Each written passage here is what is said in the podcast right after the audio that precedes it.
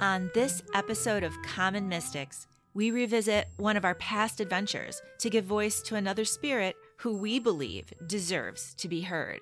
I'm Jennifer James. I'm Jill Stanley. We're psychics. We're sisters. We are common mystics. We find extraordinary stories in ordinary places. And today, we're telling the story of York, an important member of the Lewis and Clark expedition. Jennifer, Talk to me. you know what we do? We drive around, we use our spidey senses to feel out stories, and then we have to determine who is the voiceless that we are trying to give voice to, right? Right. But sometimes when we do the research, there can be multiple people that need a voice. So we have to make a decision intuitively, right? That is 100% accurate. But sometimes, sometimes the spirit that we're like, not this time, won't leave us. They're not done with us. And that had been the case with the spirit we are giving voice to today.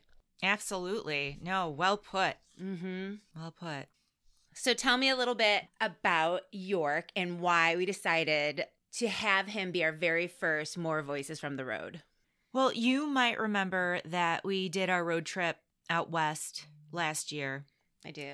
and we were in Missouri, Oklahoma, Arkansas, South Dakota. Illinois. hmm Yes, when we were out that way, we discovered the story of James Beckwourth. Do you remember? Um, I know I remember. What do you remember? um, well, I remember he was season two, episode 10. Do you remember speed dating him in spirit? You know, you're very funny. He came on very strongly. He had a Mhm. strong, confident energy. His Mhm. voice was like charismatic. and clear. No, seriously. and you were like playing with your hair in the car. Like I'm totally having a mediumship experience right now. No, really. I, I really was. you really were. He made me feel special. Did he not talk to all the mediums like this? he did he does not talk to all the mediums that way, okay? Okay. Uh, I was I was very special to him. Anyway, Mhm. so um no seriously, but his voice was so clear and he was such a self-promoter and even though I was feeling like a slave energy, remember? And I and I kept Yeah. asking him like are, are you a slave? And he kept It's, telling it's me "It's cool if you are. It's cool if you are. Right. Right. Like Right. we can still talk. Right, right, right, right. But he was all, no, I am important. I am important, you know? Mhm. So, anyway, but that, so we went with James Beckwourth. There's a whole episode about him, a really interesting person, huge ego, self promoter. Even at the time, he was thought to be a bragger and a liar, right? Okay. Yeah. I'm going to stop you there because this episode is about York.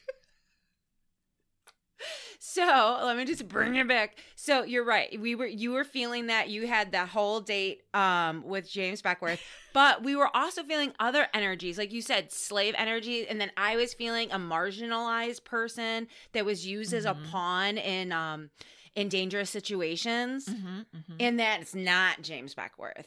No, no, But- not at all. Yeah, when we did the research, we discovered York. We did. And he is a pretty fascinating character who was a part of the Lewis and Clark expedition. So, Like during the trip, Lewis and Clark was like all like apparently we were like traveling the same route. Lewis and like in Illinois, there was Lewis and Clark. In Right. in Missouri, in art like it was just so weird. It was almost like everywhere we went, there was something about Lewis and Clark. There was a, an obelisk on the side of the highway that was like Lewis and Clark's friend died here, and we're like, who? What is happening? Yeah, you're right. That was super weird. And we kept, you know, following the spirits. We never know where we're going to end up or even where we're going. And in this case, we kept running along, uh, running into signs and signals that Lewis and Clark was there or that we were on their route. Like throughout the entire road trip. Exactly. Like it, we could not get away to the point where we both said, okay, so we have a story that has something to do with Lewis and Clark. We don't know what it is, Mhm. but we got you. We got, you can Yeah. stop now. We- Exactly. You're kind of monopolizing you. the energy. Absolutely. You're right. You're absolutely right. Yes, that that was very true. Thank you for reminding me of that. But 100%. Tell me a little bit about their expedition.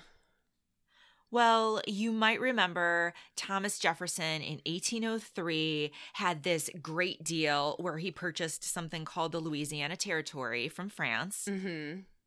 It was a huge, huge area, over 800,000 square miles, and it effectively doubled the size of the United States overnight, literally. Didn't Napoleon give Thomas Jefferson like clearance price for this land? Like it was like the best land deal, like still. It was crazy. It was Yeah. like three cents an acre. But yeah, it was a great deal. So the French owned this land? Well, they claimed it, but they didn't actually control a lot of it. Like there were French settlements here and there, but it's not like they controlled it at all because, of course, there were Native Americans living on this vast expanse of land that, by the way, was west of the Mississippi and also stretched from modern day Louisiana up to Montana and into modern day Canada. So, huge, huge area. So when Napoleon like quote unquote sold the land to Jefferson, what he was really saying is like if you want to use this land or have this land be a part of America, you can either fight us and the natives for it or you can just pay me and then you can just fight the natives, right? Like he was essentially Right. just buying off like cuz otherwise we're we're going to have to get in the fight and might as well just give me money for it. Right. You know, the United States really just bought the right to be the ones to push the uh, Native Americans off the land, to put it very bluntly. Yeah, very So you have Thomas Jefferson, right? And he just Mhm. buys this immense piece of property. The first thing he wants to do is explore it. All right, let's let's see what's out there. Yeah. Now what do we do with it? Like Exactly. exactly. So, President Jefferson has a personal secretary by the name of Meriwether Lewis. Great name, by the way. I don't like the name. I, kn- I knew you were going to say no. Great It's name. a I love the name it's a Meriwether. stupid name. I would name my dog Meriwether. No, you wouldn't because you I would, not stand at the back door and say Meriwether. You would not. you do don't that. know me. No, You- I do. I, do. I just. You- I might do, know that. you, and you would never I would do probably that. shorten it to Mary. Whatever. We It would be a good name for a street name. or a it should lake. come back into fashion. It absolutely not. So Absolutely not. Meriwether Meriwether Lewis became in charge of this massive undertaking to basically go explore this area Mhm. and bring back information about, you know, what's there and also find the Northwest Passage. Okay. Literally, I have to tell you something. I just did the research. What is it? I was trying to figure out why people thought that there was a Northwest Passage. Remember I told you yesterday that I like like was researching it? Yeah. Well, as it turns out, the reason why people believed it is because Columbus believed it. Columbus, Yeah. who was like, the idea of the Northwest pa- Passage came with Columbus. And I have never, it is awe inspiring to think of a man so celebrated who has been so wrong throughout history. Like everything he's known for, Right. he's completely wrong about. Yeah. He is like the poster boy for misinformation. yes. Yes. Poor Columbus. I know Poor he's no longer Columbus. What a celebrated. He's no longer celebrated today. I kind of feel bad, but this is not about Columbus. So let's get back to Meriwether. he was Meriwether. he was I Let's mean back to really Lewis. really wrong though. That's all I'm saying. I, I know, I know, hundred percent. Yes, like I said, Mhm. poster child. Okay, so um, yeah, so Meriwether Lewis. I'm just going to call him Lewis, even though I love his first name, was in charge of this project, right? And the first thing he does is he's like, okay, I need like a second hand man, kind of like Danny Zuko needs, um, Kenickie. what's his name? Kenickie. is a second, right? Mm-hmm. There's a wingman. well, I do not know. Check the yellow pages. I don't know. So he chooses as his second Clark, William Clark. And they knew each other in the army. He really respected him. And he's like, I have this big job and I need you. Will you be my second? And they were like, okay, cool.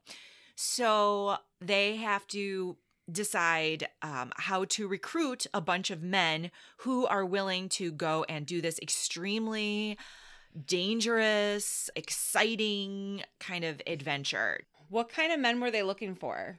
They were looking for, first of all, unmarried men Got who wouldn't you. be leaving behind wives and families, healthy men who were good hunters and had some survival skills since they were going to be literally out in the middle of nowhere. Mandatory. And also, they chose military men for the most part, but they would end up with 45 people in total who would go along. um, including Lewis Clark, 27 unmarried soldiers, a French and Indian interpreter. Um, they contracted a boat crew and Mm. also an enslaved man owned by Clark by the name of York. I love York. I know I do too. I really do. Tell me a little bit about York. Do you want me to skip over this part and just talk about York? No, I just like him. All right, I'll tell you a like little him. about him in a minute. but before I tell you about York, I just want to tell you that this excursion it lasted for 2 years and it was super hard as you might imagine, super super demanding. They had harsh weather along the way, unforgiving terrain. They were in treacherous waters. There were injury, there was starvation, there was disease, and they met tribal people. Some were friendly and some were hostile. I was watching the Ken Burns documentary. About Lewis and Clark. Yes, it's great. By the It way, is great. I saw it too. Sam Waterston, his voice, he, can, do, no wrong. Oh my gosh. Right up there Love with him. Morgan Freeman. Okay. But in the documentary, to put context to what you're saying, is they're like, even astronauts that went to the moon had some idea of what the moon was like. They had seen pictures of it before going. He- oh. They're like, these people had absolutely no clue.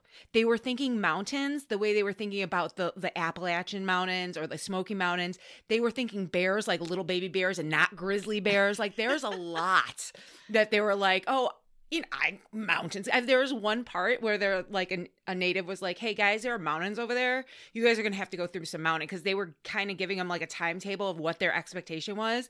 And Lewis was like, "I think we'll be, I don't know, the Pacific like in a month." And the native was like, "There are mountains."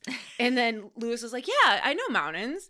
And then they saw the mountains, The and they were like, the Rockies. Yes, and and they noticed that it was snowing at the peaks in like July, and they were like, yeah. Uh, we didn't prepare for that.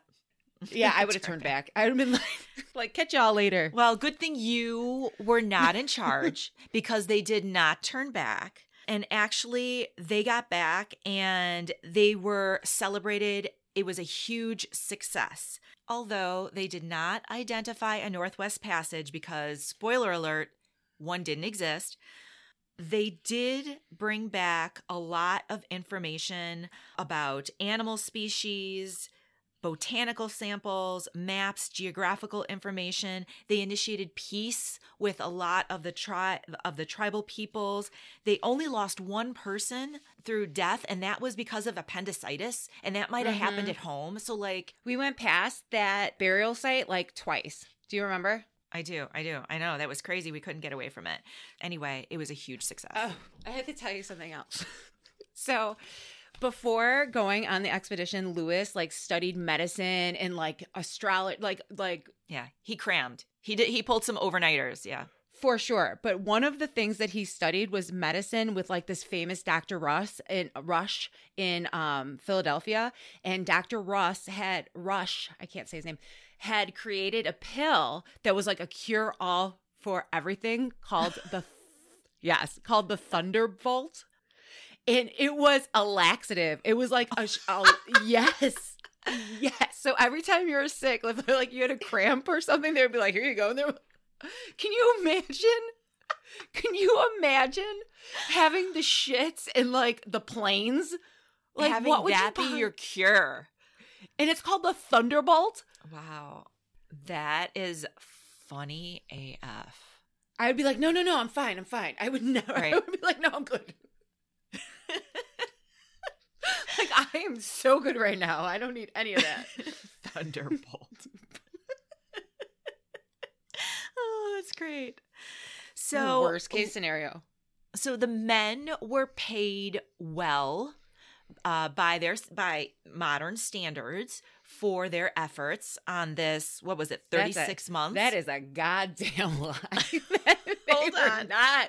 They Hold were on. not paid well. So Lewis and Clark, I mean, they were the leaders, so they got the most compensation. Lewis earned over two thousand seven hundred dollars. Okay, Um, I have a calculator on my phone right now. Let's plug it in. We're going to plug in $2,776.22 in the year 1809.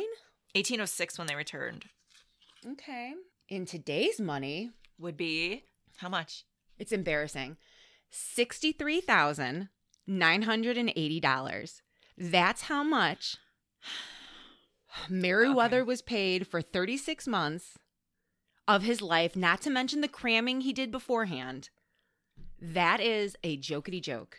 Yeah, I mean, when you put it that way, it doesn't seem like enough. Like he should have at least, yeah, that's not enough. Sixty-four thousand dollars in today's money. That's That's not, I mean, But- that. but okay, but there's but that wasn't everything. months. But Jill, that wasn't everything because he earned that paycheck, but he also earned sixteen hundred acres of land Okay. west of the Mississippi. That was Thomas Jefferson was manipulative AF because no one wants that land. That land, like in the middle of nowhere. Who's gonna? Oh, you mean I can Oh, pack up and land is valuable. to Come on, land is valuable. to nowhere. Clark to nowhere, Jennifer. Clark To nowhere. So Clark you have also got- sixteen hundred. Like, what if someone's like, "Here, I'll I'll give you a mountain. That mountain could be yours if you spend thirty six months of your life on like." That's not enough. I'm Clark sorry. That's also a joke. got over two thousand dollars plus sixteen hundred acres of land. I'm sorry, that is a lot of land. And the men were all double paid too. So the sergeants received sixteen dollars a month or $192 annually, plus 320 acres of land west of the Mississippi. So what you just told me is that the men The had sergeants. been paid the sergeants, oh, excuse me, had been paid three hundred and seventy dollars a month. That's nice. Um, Oh wait, and then the I privates not Oh, dirty, is but it so sounds good. dirty. The privates earn $10 a month. plug this in my little handy. Oh, two hundred and thirty dollars a month. Plus Okay. three, plus I can acres of land. panhandle. I can panhandle more money than that. Literally, I can stand out of McDonald's, get like like with my hat, and get more money than that. They were on the adventure of a lifetime. And um they were reimbursed unlike York.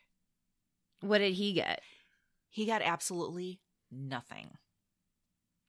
Now that 65,000 does sound a little, or 63,000 does sound a lot better.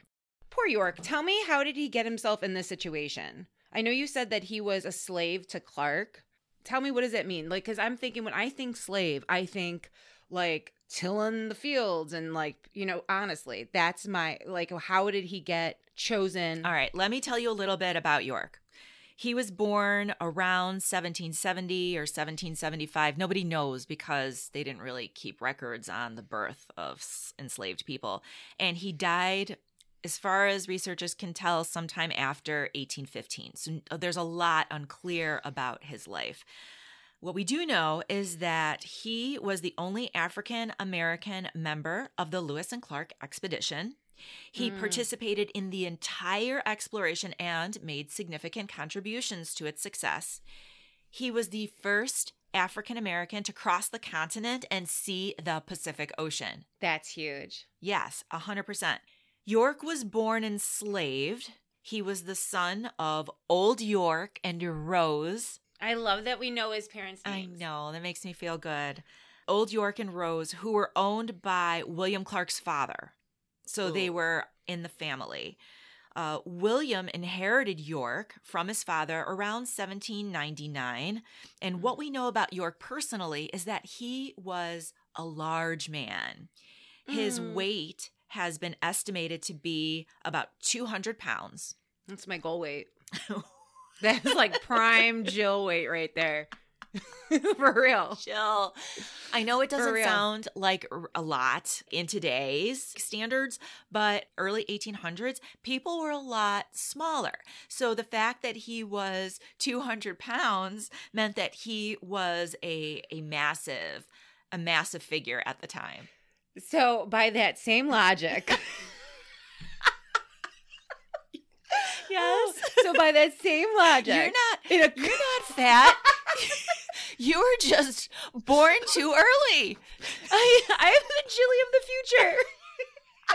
Very futuristic.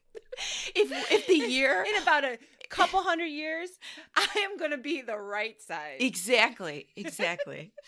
Anyway,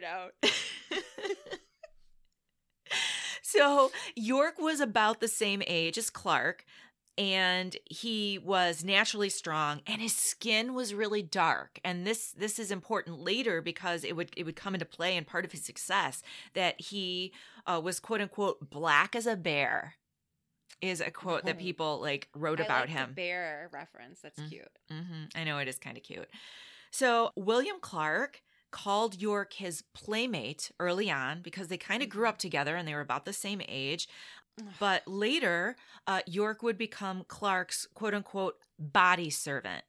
Now, I didn't know what that meant, so I looked it up, and it's like a personal servant or valet. So he was someone who was enslaved but worked inside the house, Jill. He wasn't someone who was working out in the fields, to answer your Mm. question earlier. It sounds like a horrible job. Well, just to be honest. Well, uh, I say job in general to be someone's servant. Yeah, personal would suck. servant. Like, I know, literally body servant. Yeah, that I don't even. That's a terrible title. Well, that was his title.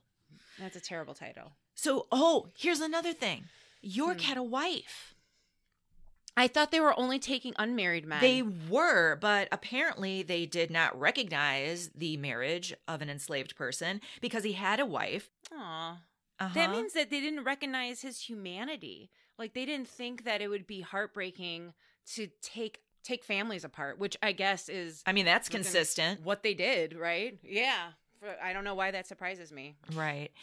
Now, his wife was another enslaved person. She lived in Louisville, Kentucky with her obviously with with her owner clark ha- had lived in louisville as well with york so we think that they you know met each other there and fell in love got married might have had children nobody knows but yeah so it's unfortunate that clark took york with him and didn't recognize that he was leaving loved ones behind I think I. York is a much better name than Meriwether. I'm just going to say that.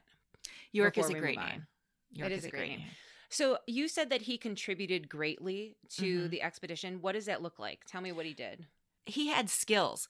He could swim. He used a rifle, which would have been unheard of for an enslaved Mm. person to be given the liberty to carry a rifle.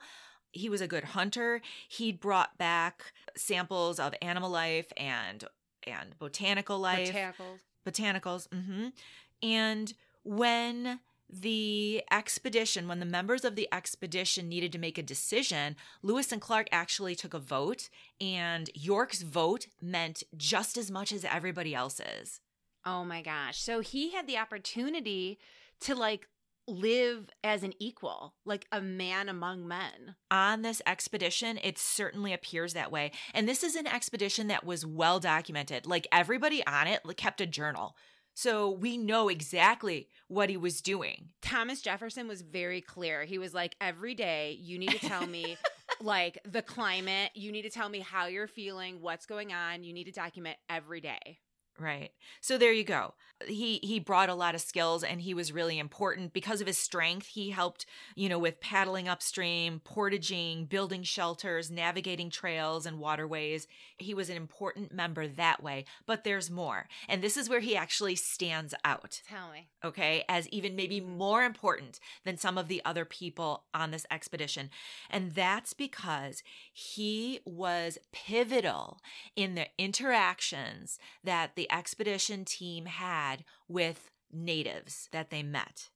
Tell me. Because of his stature and specifically his blackness, he was a celebrity. Like they were in when you say blackness, what do you mean? I mean, the the physical color of his skin was astounding to the natives who had never seen um, an African American, um, or at least one with that black Dark- skin. Yes, and so some of them, there are accounts of some of the the natives, even the chiefs, like trying to rub it off, like in him, like giving him his arm and like trying to rub the color off of his skin. Like they couldn't believe that someone would be that dark. The other thing that I I love love love about him is that the the native children were also like curious about him. And so they would like follow him around and he would turn around and be Oh like. Arr, and pretend to chase them. And so he had that sweet, playful side too. I love that so so much. I do too. And there's this quote that somebody wrote down about this whole kind of situation with Lewis and Clark and having York with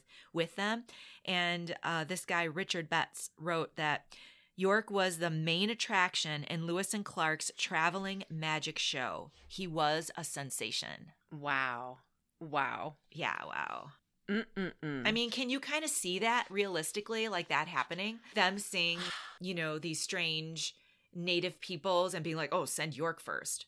A hundred percent. A hundred percent. And I just love thinking that they were so curious more than frightened. Do you know what I mean? Uh huh. Like they they knew it just seems like they knew he was a man, but they were like, I've never seen a man like this before. Right. And he must have seemed approachable because he didn't elicit fear. And I'll tell you something else that I love too that the memory of York and the oral tradition of the the bla- quote unquote the black man who came to the villages with Lewis and Clark passed down an oral tradition until the 20th century in some of these tribal communities. That is adorable. So they were talking about him. Yes, I know. Isn't that like the day that he was that, a um, legend. the black man came to town. Yes, he was a part of their stories. yes. That's crazy. I know. That's really special. That's amazing. I love that. So they get back. Everyone gets, you said double pay, which those Right. ridiculously low numbers were double yeah, pay. Good point. And a lot it. of land, and a lot of land, And a lot of land. if they would want it or Yeah. not, or how valuable it But would be. York but got nothing. not a thing. So what happens? So now this enslaved man Yes. goes on a trip, becomes an, a, a part of society as an equal, and now has to go back to wherever the hell to be a manservant again. There is evidence from some of Clark's own writings, because he wrote to his brother, that York expected to be freed after he came back, and Clark refused to free him. According to his own letters to his brother, he was not going to free him. Okay, what? Tell me. Give me a quote from his letters. Okay, so they get back in 1806. They're they're living in St. Louis, and remember, York has a wife who's living in Louisville. So York keeps asking Clark for his freedom, and so Clark they didn't go back to where he lived. They they were like, no, we're gonna we're gonna live in St. Louis now. Exactly. And York is making it very clear that one, he thinks he deserves his freedom for the immeasurable services that he provided. And so then York starts asking, fine, if you're not going to free me, then please sell me down to Louisville so I can at least be m- with my wife or near my wife. Because right now he's not seeing his wife. So he keeps asking. And this is Clark's letters. He keeps asking to be sold. I mean, can you imagine? Can you imagine? No, I can't. can't. even. Like my heart hurts even saying this. So he's asking to So be what sold. does he do? Well, Clark finally is like, all right, I'm not going to sell you to Louisville, but I will lease you. So I'm going to rent you down to Louisville so you can spend some time with your wife, and then you're going to come back. And so here's what Clark wrote to his brother. He said he, quote, decided to permit him to stay a few weeks with his wife. He wishes to stay there altogether and hire himself, which I have refused. He prefers being sold to returning here. He is serviceable to me at this place, and I am determined not to sell him to gratify him, and have directed him to return. Do you believe that?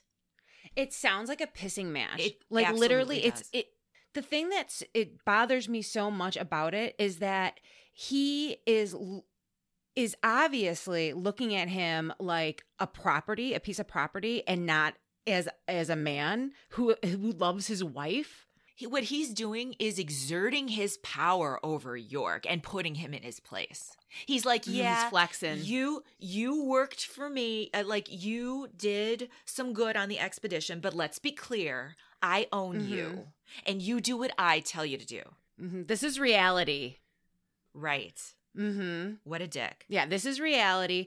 This is my house. This is so my York, shit. right? But he does lease York to Louisville for for some a number of months. When York comes back, guess what? What? York still isn't happy. Well, no, he has to come back. He's quote insolent and sulky. according to Clark. So to mend, quote unquote, mend his attitude, he has him whipped and imprisoned. I know. You can't you can't whip I know. someone's I know. humanity out of them. You can't like imprison someone so they would stop loving their wife and want to be by their family. That is So- like crazy. It's heartbreaking.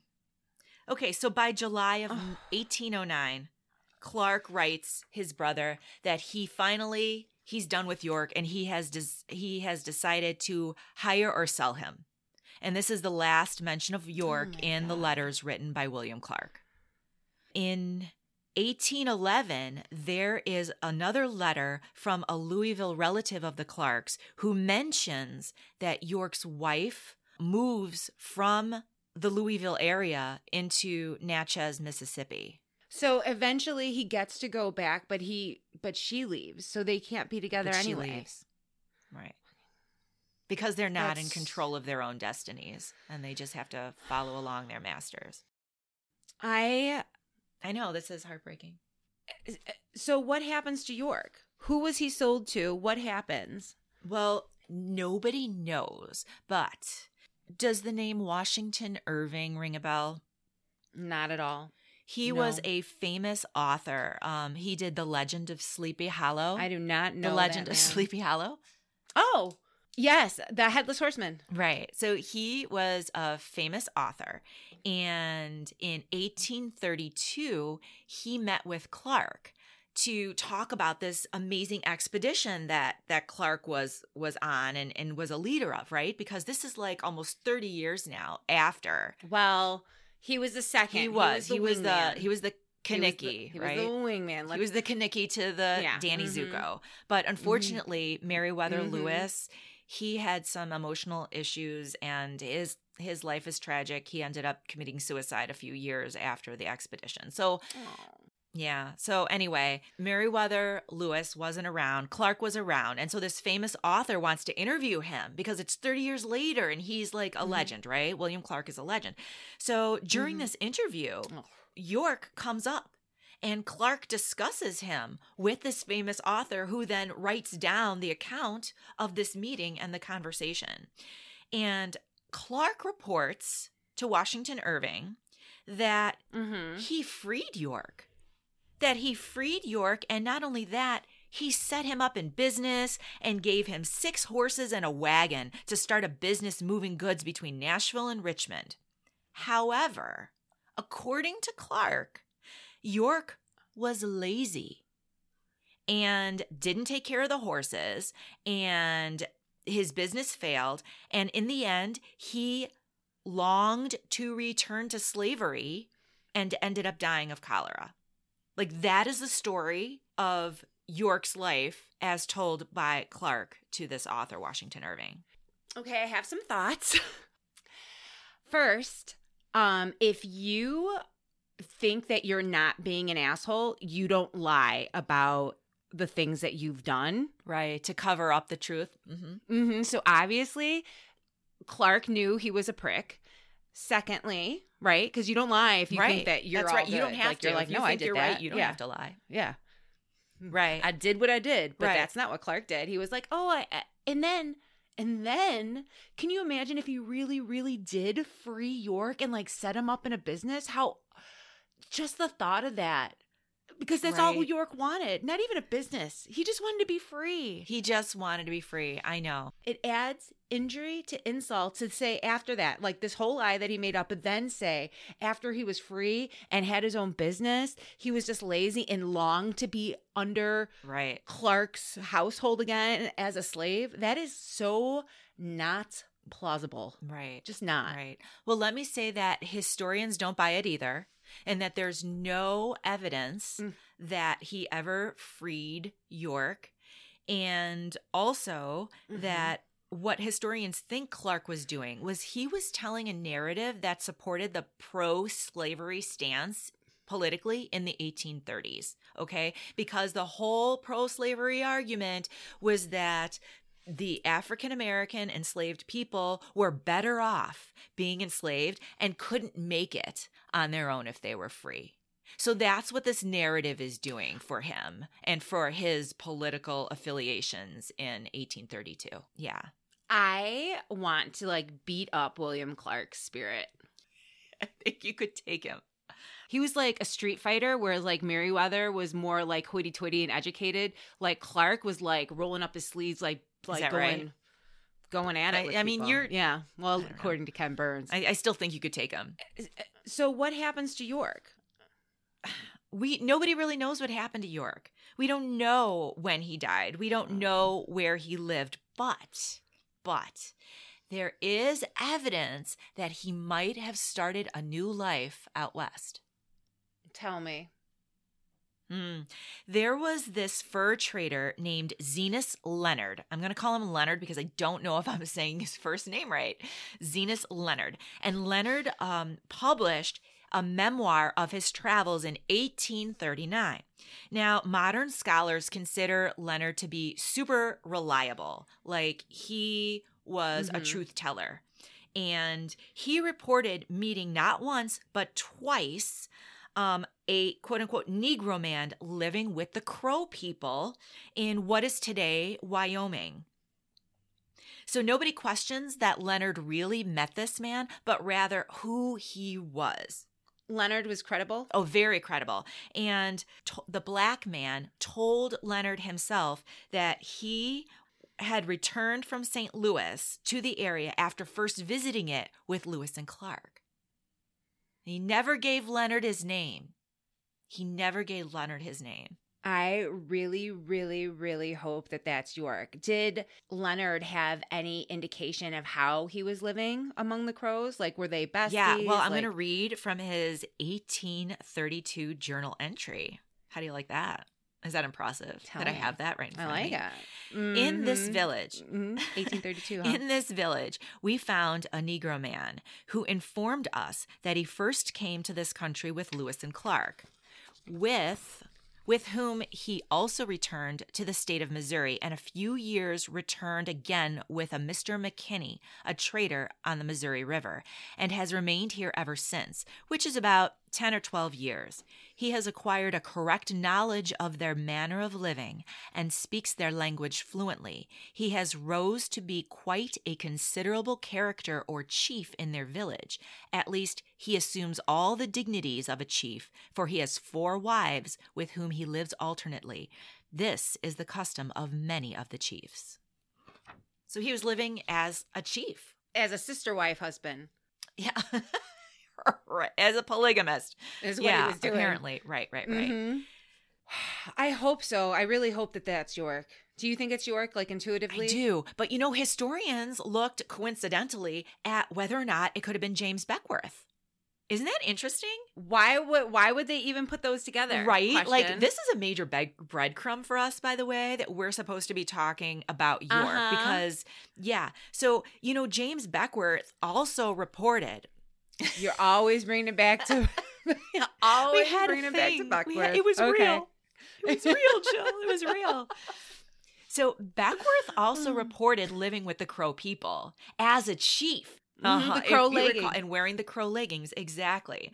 But historians don't Mhm. think this was Beckwourth, even though Beckwourth reported living as a crow chief too. Because one, Beckwourth was younger than York. Um, two, Okay. Beckwourth was not especially dark skinned. That's right. He was half white. That's exactly right. His daddy, if you remember, was the master, his master. Mhm. And also, um, the fact that this Negro man never told Leonard his name is completely out of character for Beckwourth. Beckwourth was a major self promoter. Yes. He would have been telling everybody what his name was. And the fact that York didn't share his Mhm. name meant that maybe he had freed himself, right? Because he would probably want to keep that under wraps, you know, just in case. you know? Yeah. So Yeah. yeah, isn't that crazy? Um, it makes sense. Like I can see James Beckwourth like being in like a bar and someone being and someone being like, "Oh, there's a black person living among the natives," and he'd be like, "Oh yeah, that was me. You didn't know?" right, and totally take credit Yeah, I could so see that. Uh huh. Uh huh. And by the way, um, I will tell you this that James Beckwourth reported in his autobiography about doing some of the accomplishments of the Chief of the Crows that kind of mimic what Leonard says his Negro friend did like 20 years before. Shut your Do you know what I'm saying? mouth. So, like 20 years later. Yeah, because in in James Beckwourth autobiography, right, that we talked about uh, season 2 episode 10, he said that he described himself doing Yes. some of the things that were very parallel if not 100% similar to what Leonard said York did. bingo.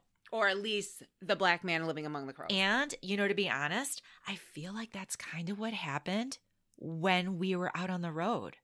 That, swear to God, Shut I feel like we were picking up Shut up. on the man, the, the, the African American man living like a chief, being the first, being an explorer, you know, having positive relations with the tribal people. And I Mhm. think Beth Beckwourth was so loud in my ear saying, that was me.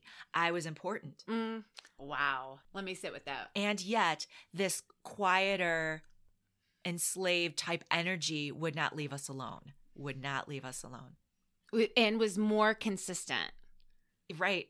Exactly. throughout the entire trip. He wouldn't. He wouldn't. He, he wouldn't kept let us bringing go. us back to Lewis and Clark, Lewis and Clark. And that's why I think Mhm. he needs a voice. I love it. I when um this morning, just this morning, I was googling York. I found out that there was a bust created in the image of York in um Oregon, Oh, and that's nice. Yeah. Yeah. There's also a big statue in Louisville, which makes sense. That was his hometown. But the same year that we were doing our season two road trip, a white supremacy group destroyed What? it. Oh, that's Mm-hmm. that's awful. That's awful. Mhm. Well, how timely for us to be talking about York. And you know what? We have not mentioned, by the way, Sacagawea, because Sacagawea was also a very important figure on this expedition. She was, a, big deal. She was the 16 year old mother of an infant who basically came along and saved all their asses more than once. Lewis um, wrote that her manner and her her courage were that of like ten men, and compared her specifically to his to her husband, who was like a hot mess. I love that that she was 16 and she was so poised and capable and smart and she literally saved them again and again. and had a newborn baby on her back. I know, I know. She also got nothing. She got nothing for her efforts. Mm. She is celebrated though.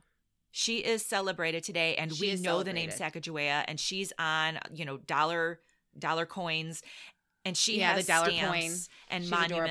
adorable. You know, she is celebrated and she was amazing and she's another reason, another mi- minority by the way, who like saved this entire Mhm. expedition. And I think um it's time that York also gets a voice. He was just as important. when I think about York, like in spirit, when he comes to us in spirit, because he's been with us, like I said, like this whole time, like he won't leave us alone. He feels so loving and Kind. calm and jovial. You know what I mean? And just like a like a bright spirit. Oh, I lo- I love him so much. I know it feels Mhm. like we know him. He's been with us a lot. That's amazing. Well, I hope we satisfied his uh, his spirit. Thank, Thank you you, for York. being with us. But now you can rest. We talked about you. All right. Um Jill, do you want to tell our listeners where they can find us or get in contact with us? Sure. Oh. Sure. You can look us up on our Facebook page, Common Mystics Pod, and our Instagram account, Common Mystics Pod. You can find us on our website, commonmystics.net. Anywhere you're listening to your favorite podcast, we're there. But if you tune in to Apple Podcast, leave us a positive review so your friends can find us. But wait, Jen, What? We have to say hello to our new listeners that found us because we we've been getting so much feedback about how people appreciate the show and we just want to say hi thank you for listening and we're so glad that we found you. Thank you, you so much. Keep listening, keep reaching out. We love your messages and um we'll see you soon. thank you Thank you. Bye-bye. bye